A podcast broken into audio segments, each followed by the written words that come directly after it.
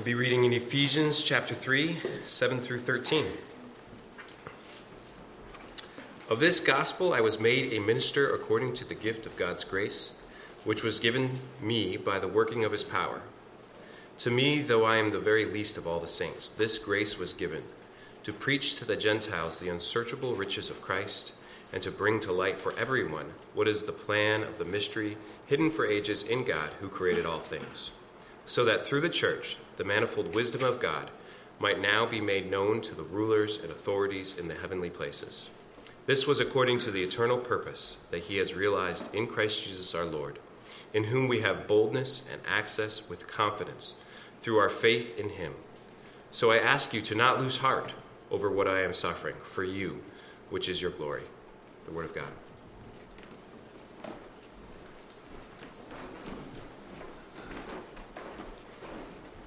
Well, as you all know, we've been in this process of looking for a full-time associate pastor to come on board, and uh, this is one of our candidate weekends. We've been so blessed to have the Polans with us, uh, David and Desiree and Jaden. Uh, it's been a real delight to get to know them since Thursday and uh, Friday, and we've put them through their paces thus far, uh, and it's been exciting and just a real, a real blessing. Uh, David, they come to us from New Mexico, so I think they get the commuter award for today, uh, which will be a little gold star they'll be able to take with them. Uh, but please welcome them and listen as David brings us uh, the word of the Lord for today. Please.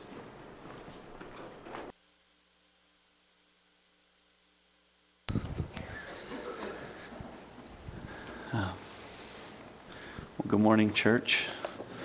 I was glad when they said to me, let us go worship in the house of the Lord. Um, before we dive into it, I think I need to start with some thank yous. Um, and if I were to stare, stand here and list all of them, uh, we would probably run out of time. So um, to all of the elders and deacons for your kindness and graciousness, the search committee, everyone we've had dinners with and who's opened their house to us, thank you. Um, Special thank you to Joseph and Rena, my wife, especially Rena. Appreciated your kindness. Um, to the Shoots and the Zwickles, thanks for a fun time at the Museum of Play. Um, we, we've just had a blessed and awesome time. Every time Desiree and I get in the car after a day spent with you guys, we um, just reflect. We, we feel very unworthy of your love and the grace you've showed us. So thank you for that from the bottom of, of all of our hearts. Um, and I just want to thank you as a church Um, for graciously opening up your pulpit to me. This is a weighty and heavy responsibility. I do not take it lightly. And it blows me away that this, this wonderful church here in New York would invite me, kind of a rambunctious and wild young guy from the deserts of New Mexico, to bring before you God's word. Um, it's a, yeah, um, wolves and all sorts of crazy stuff. But, but that you would allow me this this wonderful privilege and opportunity to bring God's word before you today. Um, it's something that I do not take lightly. So uh, from the bottom of my heart, thank you. Thank you so much. Um, most people who know me know that I have a problem. In all honesty, I have a lot of problems. But there's there's one that I'm thinking of in particular that often arises when I have to preach. And the way I would put it shortly is, I think most people assume I don't know what the word favorite actually means. Uh, I think it seems to mean, for a lot of people, they look at me and they're like, I think favorite means to David, uh, whatever movie happens to fit in as a sermon illustration, he'll say that's his favorite movie. Uh, whatever passage is in front of me that I have to preach, that's definitely my favorite passage. So over the past few months and years, you know, the Psalms of Ascent, they've been my favorite.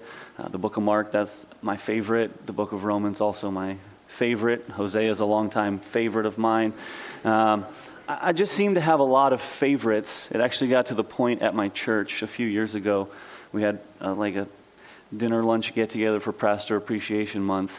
And one of the wonderful ladies in our church made cakes for all of us on staff. And she took the time and effort to write out everyone's favorite verse on the cake for everyone. So you look at these cakes and they're lined up and they just look beautiful. And the first one, so, you know, Psalm one nineteen eleven is just written out there beautifully. You get to the next one, and Isaiah forty-three, two and three. I don't know what the verses were. And you get to the last one.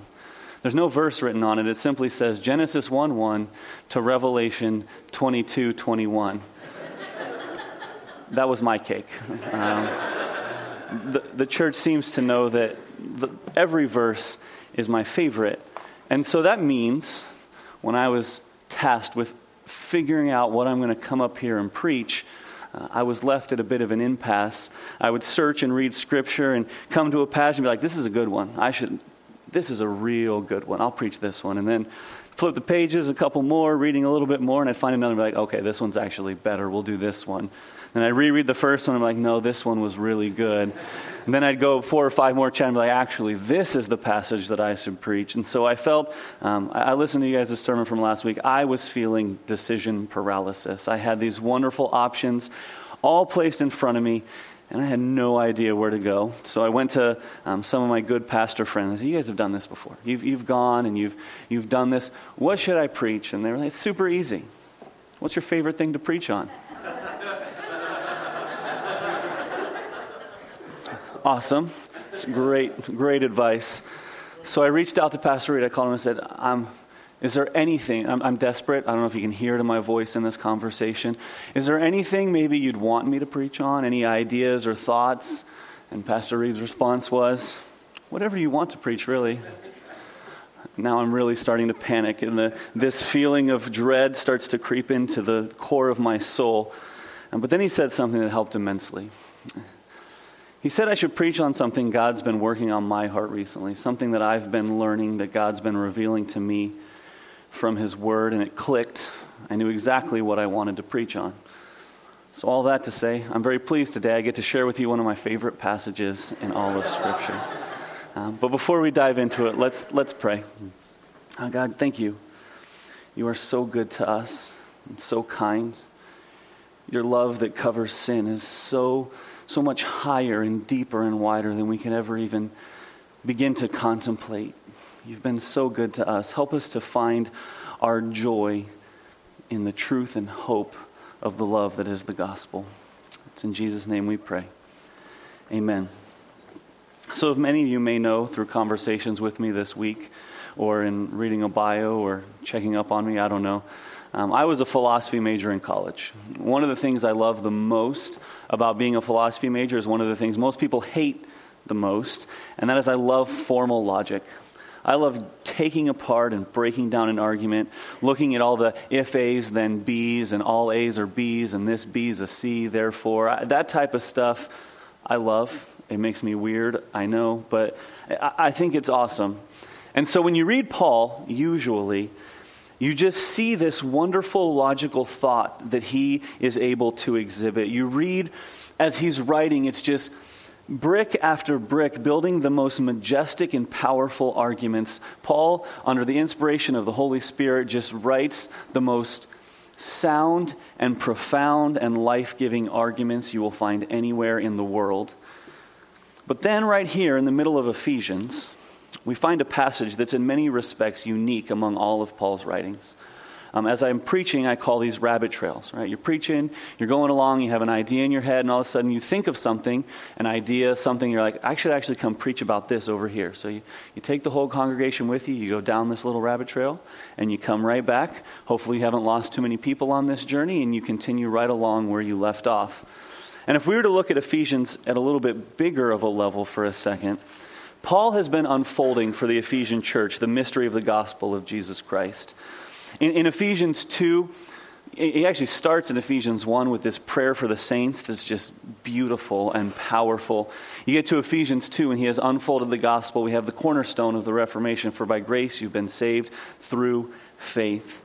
And then he begins to explore that because of this saving grace, because of who we are in Christ, we are to be one in Christ. In Ephesians two nineteen, he says, we are no longer strangers and aliens, but we are fellow citizens with the saints and members of the household of God. And then in chapter four, skipping what we're talking about today, he's going to pick this thought back up, that we should be unified and have unity in the in the body of Christ, and we should be in four verse three, he says, eager to maintain the unity of the Spirit. And then right here, right in the middle, we have this beautiful defense of the gospel and beautiful praise, spontaneous praise that just wells up inside of Paul, because the gospel is just that, good. He can't keep it in. What he's seeing and what he's experiencing, what he's defending, causes his heart to leap from his chest and spontaneous praise to pour out of his mouth. And so that is what we're going to explore today. I want to start by asking a rhetorical question. Do you understand the gospel? Do you truly grasp the great heights of the love of God? Do you understand the depth of our need for a Savior and the greatness of He who called us and saved us? Do you understand the gospel? And I don't mean this on an intellectual level. Not in a sort of mental assent to facts and things you have learned and read. Do you, in the core of your being, from the innermost fibers of what makes you, you, in your heart and in your soul, do you know the gospel? Does it resonate with every fiber and every moment of your being? Do you know the gospel? To paint kind of a silly picture, if you've watched any amount of T V, you have seen this fairly common and cheap joke. You have person A, and they're talking to person B. And person B's hair is on fire. That's how we'll start this scene. And person A looks at person B, they say, your hair's on fire. And person B's like, yeah, I know, haha. And they keep talking about regular stuff. And person A's like, no, really, your hair is on fire. You follow the comedic rule of three. So the person in B is like, yeah, whatever, I get it, my hair's on fire. And person A's like, no, really, your hair, it's on fire. And if the joke is done correctly, you see this panic set in on the face of person B. The the realization that their hair is truly on fire begins to set in. And then to do the joke well, they have to freak out and go kind of absolutely stark raving mad because their hair is on fire. And that's a silly picture. But for many of us, when we come to the gospel, we act like the man whose hair's on fire and we don't care. We hear it. We can repeat the words, yeah, my hair's on fire. But we don't act and respond like someone who realizes that their hair is actually on fire. In this section of Scripture that we just read, Paul's joy and his hope and all of the things that make his life resonate with the gospel are overwhelming and overflowing and exploding out of him. But we struggle even trying to get that thought out. I've been thinking about this a lot recently. It seems for many of us, we make excuse after excuse after excuse as to why we cannot share the good news of the gospel of Jesus Christ. My work won't let me. I can't have those conversations. I just don't want to alienate people. I don't want them to feel weird around me. I don't know what to say. Maybe I just don't know how to say it. What, what would happen if I did more harm than good? I just don't want to have to get awkward around people. We make excuse after excuse as to why we cannot share the gospel. Paul has quite the opposite problem. In our passage for today, starting in verse, pretty much all of chapter three, starting in verse one, he's he's exploring this defense of why he is called to preach the gospel to everyone. People are seem to be getting mad at him, like, well, why are you preaching to these Gentiles? Like, I have to preach this gospel to all people. This is the mystery hidden for all ages. I have to keep talking about this to everyone. Thrown in prison because he couldn't keep his mouth shut about Jesus.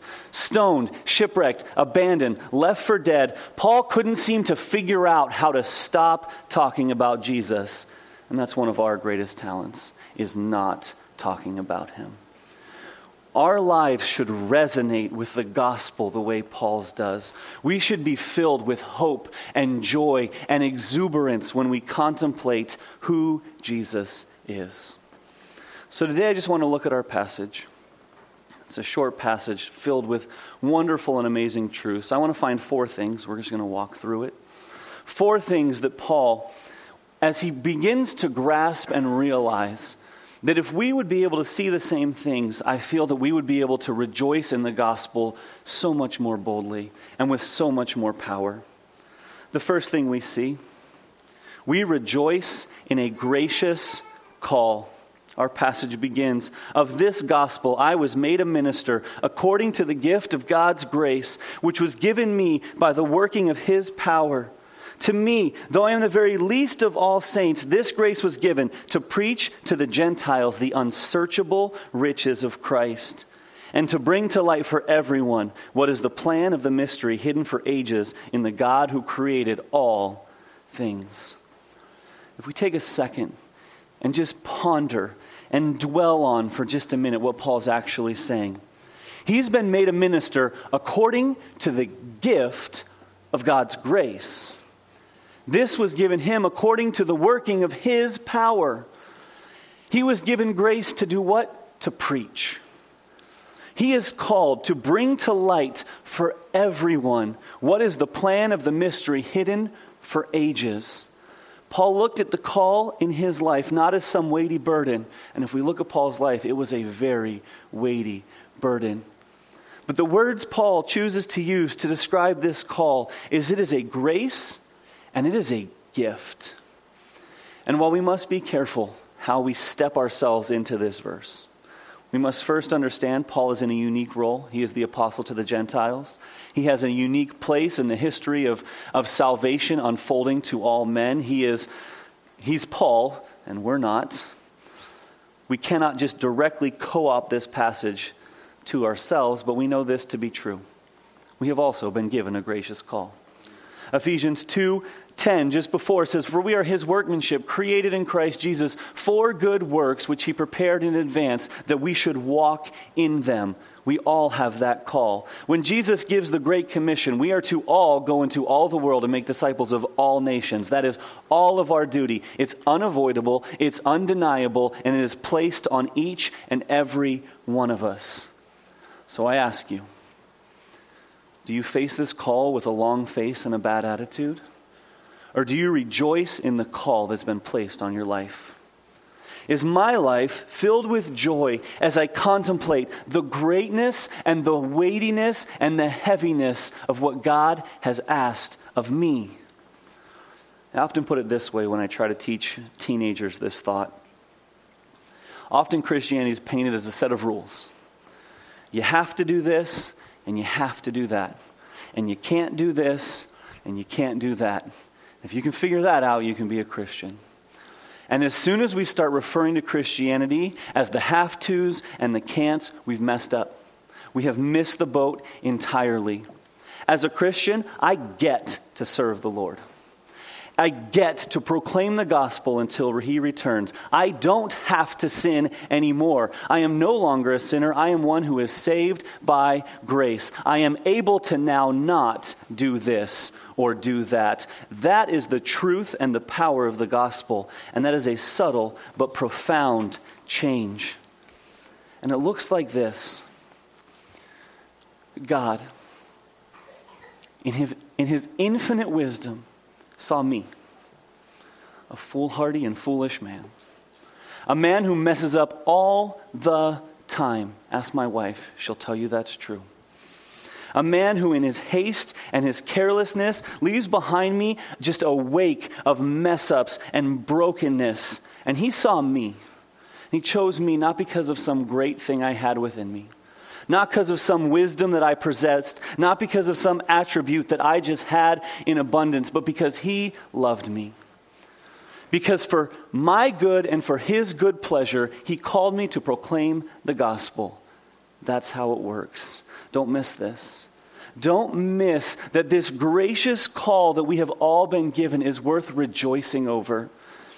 If we understand that, if we if we get into our minds the truth of what our gospel call is, when we read passages like Philippians, when Paul says, "Even if I am to be poured out like a drink offering on the sacrificial altar of your faith, even then I am glad and I rejoice with you." If we understand the call, verses like that make sense. But when we view it as this burden and this weight, we begin to lose sight of that hope. Secondly, we see in this passage that we rejoice in a powerful church. what we see is we'll see an unfolding kind of through this section. That we are, we are given a gospel call, but then we are placed into a powerful church. Ephesians three ten, so that through the church, the manifold wisdom of God might now be made known to the rulers and the authorities in the heavenly places. We often miss the beauty of this point. That here, in this body of believers, this fellowship of the saved, this group of men, women, and children who have been called and equipped by God, it's a beacon, not just to Fairport, not just to Western New York over here, not just to this state, not just to this country, not even just to this world. This church is a beacon of the manifold wisdom of God to the rulers and the authorities in the heavenly places. That is a powerful and mighty church. If you have your Bibles, turn with me. First Peter chapter one. Because what Paul's saying implicitly here, Peter's actually going to make extraordinarily explicit, and it's beautiful in how he frames this. First Peter one twelve, to kind of set the stage a little bit for you, he's been reflecting on the prophets and how our position is actually very much better in a lot of ways than that of the prophets. Because while they had to kind of guess at and figure out a lot of things, we've been preached to by the Holy Spirit, and that's what we're going to read right here. It was revealed to them that they were serving not themselves, but you, in the things that have now been announced to you through those who preach the good news to you by the Holy Spirit sent from heaven, things into which angels long to look. Our, we miss this. How amazing is this church built on the foundation of the apostles and prophets? The cornerstone is Christ Jesus. How amazing is that church? Well, whereas though the prophets, they inquired and they seeked, we have had the gospel announced to us through those who preach the good news and are sent by the Holy Spirit from heaven. That is a powerful position. And as if that was not impressive enough, Peter is sure to tell us that this good news is something that's so wonderful, so majestic, so powerful, that even angels long to gaze at it. The truth of the gospel that we hold as a church is a powerful and profound and wonderful and amazing truth. And it should cause our hearts to rejoice. This church has been set in a powerful and unique and important position, and the bonus is we get to be a part of it. We, us, the body, and Paul will explore that later in Ephesians. We are the body, the whole body, joined together and held together at every joint. That is the church that we are a part of. This thing we do together, this wonderful, practical outworking of the body of Christ is something that angels long to look at. We have the privileged position of being a part of that. So I ask you a question. Does this church make you rejoice? Do we understand how incredible this gift, this body, this wonderful gift that we have been given through the Holy Spirit and the grace and kindness of God, built on the Word of God and the work of Jesus Christ, do we realize how incredible this church is? If we do, church then becomes not a burden. It's not a place I go and check off my box of spiritual disciplines I did this week. Did I read my Bible six times? Check. Did I pray twelve? Check. Did I share the gospel with at least one person? Check. Did I go to church this week? Check. I guess I'll start over again next week. If we understand the gift of the church, it becomes a living and vibrant and active community of like-minded people, and we all get to be a part of the unveiling of the manifold wisdom of God. That is a powerful church. To say it in earthly terms, we have been given entry into the most promising venture the universe has ever known. Complete with stock options, we have an ownership in it, and a retirement plan that will last forever. We are in a powerful church. And from here, Paul's reasons for rejoicing keep getting better and better. The third thing we see in Ephesians, we rejoice in a unique position. Ephesians chapter three, verse eleven, this was according to the eternal purpose that was realized in Christ Jesus our Lord, in whom we have boldness and access with confidence through our faith in him. This then becomes the heart of the matter. If a call is what we've been given, if a church is where we've been placed, then this is referring to a fundamental change in who we are. I often get accused, probably rightfully so, of focusing a little bit too much on who I used to be. And that's because I think it serves us well to see a juxtaposition from the depth of depravity from which I was called and the majestic, glorious heights to which I have been called. And the more I can put those two things together and see how vastly different they are, the more this joy leaps in my heart. So I ask that you humor me for just a second on this one and try to paint a picture. We were dead in our trespasses and sins. Not sick, dead. Sin was not something we did. Sin was something we were. It was a fundamental part of the core of my being. It was a defining characteristic. Not only that, but every moment of every day was just me piling sin upon sin, condemnation upon condemnation, death upon death on my soul. I was a rebel. I was in war with a holy God. That is a big problem. And then if I thought in my own strength and my own wisdom, maybe I'll try to do better now, I'm now heaping more and more condemnation on myself. As in my pride and in my selfishness, I think I can do this on my own. More and more condemnation, more and more shame. Paul will say elsewhere in Scripture that the best I could ever hope to achieve in my own righteousness would be something about as good as a filthy rag. That was my position. I was a small, tiny man cursing in the face of a holy, just, and righteous God. Yet, through the propitiating work of Jesus Christ, because of the completed work of redemption, I have now switched sides in an abrupt and miraculous way. Whereas once I was in staunch opposition to God, I have now been granted boldness and access with confidence. The only way that happens is through the miracle of grace. The only thing that can effect such a profound change is the love and mercy of God. The only hope that I, a sinner, could ever hope to have is it someone better than me, someone perfect, someone holy, someone good and kind and loving would grant me their righteousness. I could not do it on my own. And that's why I rejoice. I put my confidence in him, not in myself. I put my hope in him, not in myself.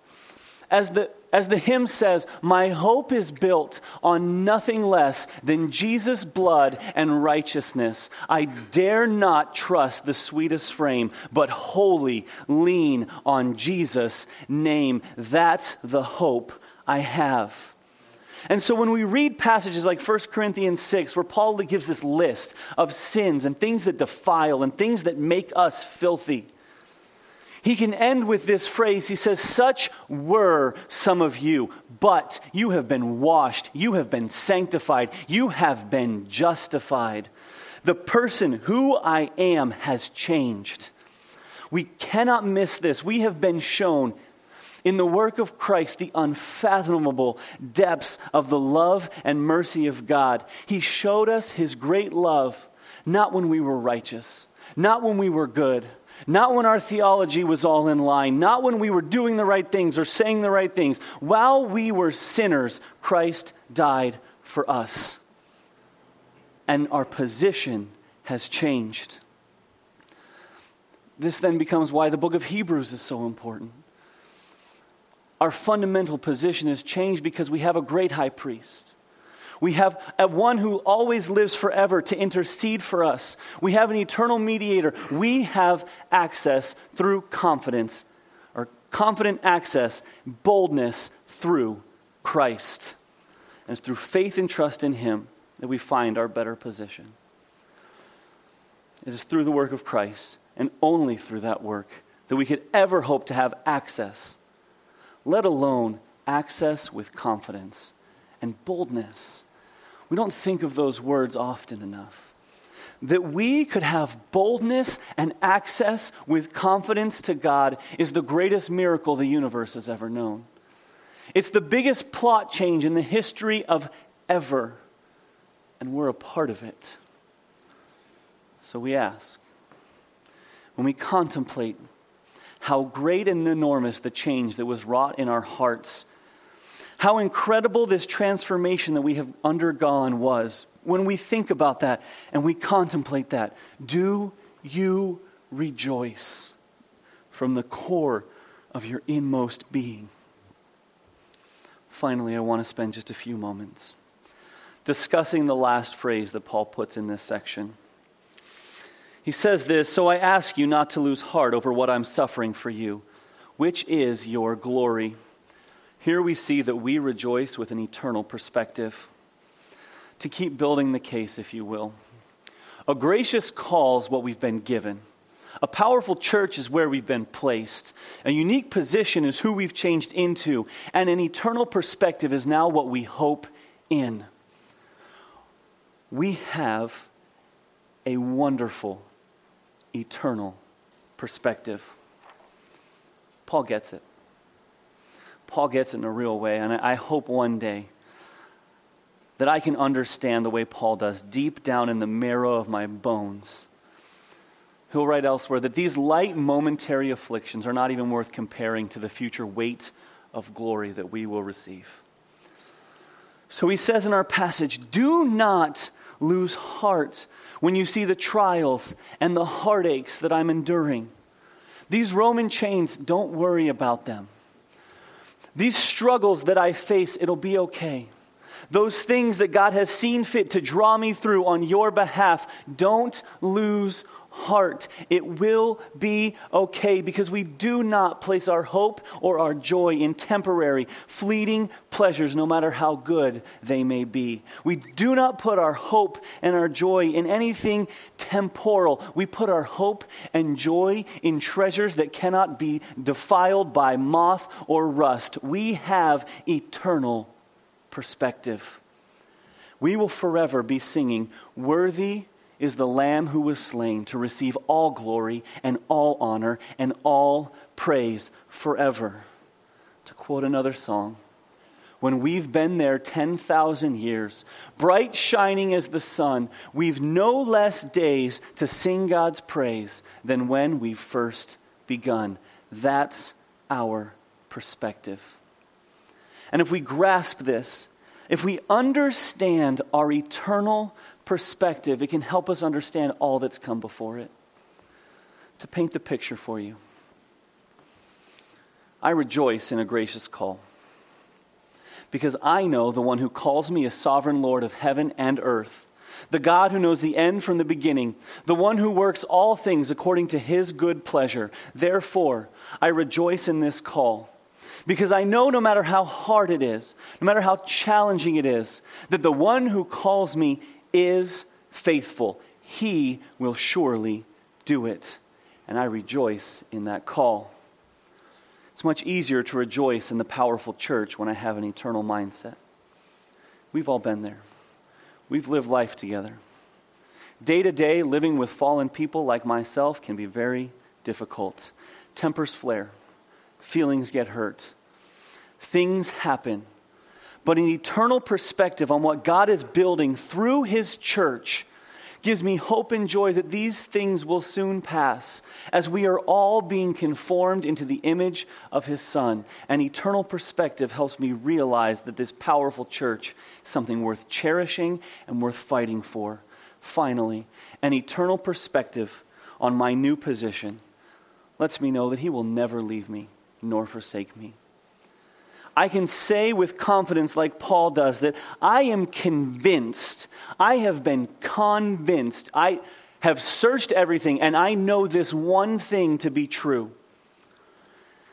Neither death nor life, nor angels, nor rulers, nor the present, nor things to come, nor powers, nor height, nor depth, nor anything else in all of creation will ever be able to separate me from the love of God that is in Christ Jesus our Lord. That's the security, the eternal security of my position.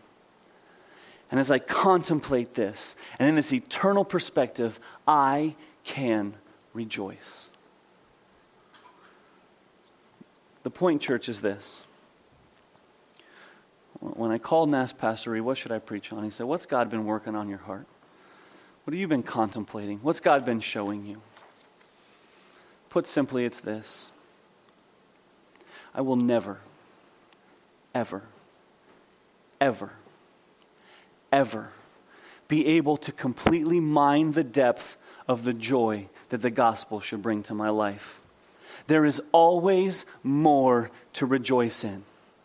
When I look at my life and I, I think that I have a grasp on how amazing and gracious this call I have been given in, I am struck over and over again by how much better it is. It is always, always, always better, again and again. When I begin to think of how incredible this church is, that God has chose us to be a vehicle not just of working, but to unfold the manifold wisdom of God, not just on earth, but in the heavenly places. I am struck over and over and over again at how wonderful that is, because it is always, always, always better. When I contemplate how amazing it is, this gift that I have been given through the work of Jesus Christ. When I look at what God has wrought in my life, I can't help but be overcome by this overwhelming joy, because it is always, always, always better. And when I think of the eternal joys and how amazing and incredible it is that what God is giving me are not temporal, fleeting pleasures, but joys that will last for eternity, it is always, always, always better. I cannot escape that. And so for me, as it is for you, there is always room for more joy in the gospel mystery. May we walk in that truth. Let's pray. Dear, we thank you for your grace, for your mercy, for the love that you so richly lavished upon us. Help us to understand deeper and in a more real way, that gospel truth. God, I pray that you would help us to comprehend with all the saints what is the breadth and length and height and depth. Help us to know your love that surpasses all understanding. Now to him who is able to do far more abundantly than we could ever ask or imagine, according to the power at work within us, to him be the glory in the church and in Christ Jesus throughout all generations, forever and ever. Amen.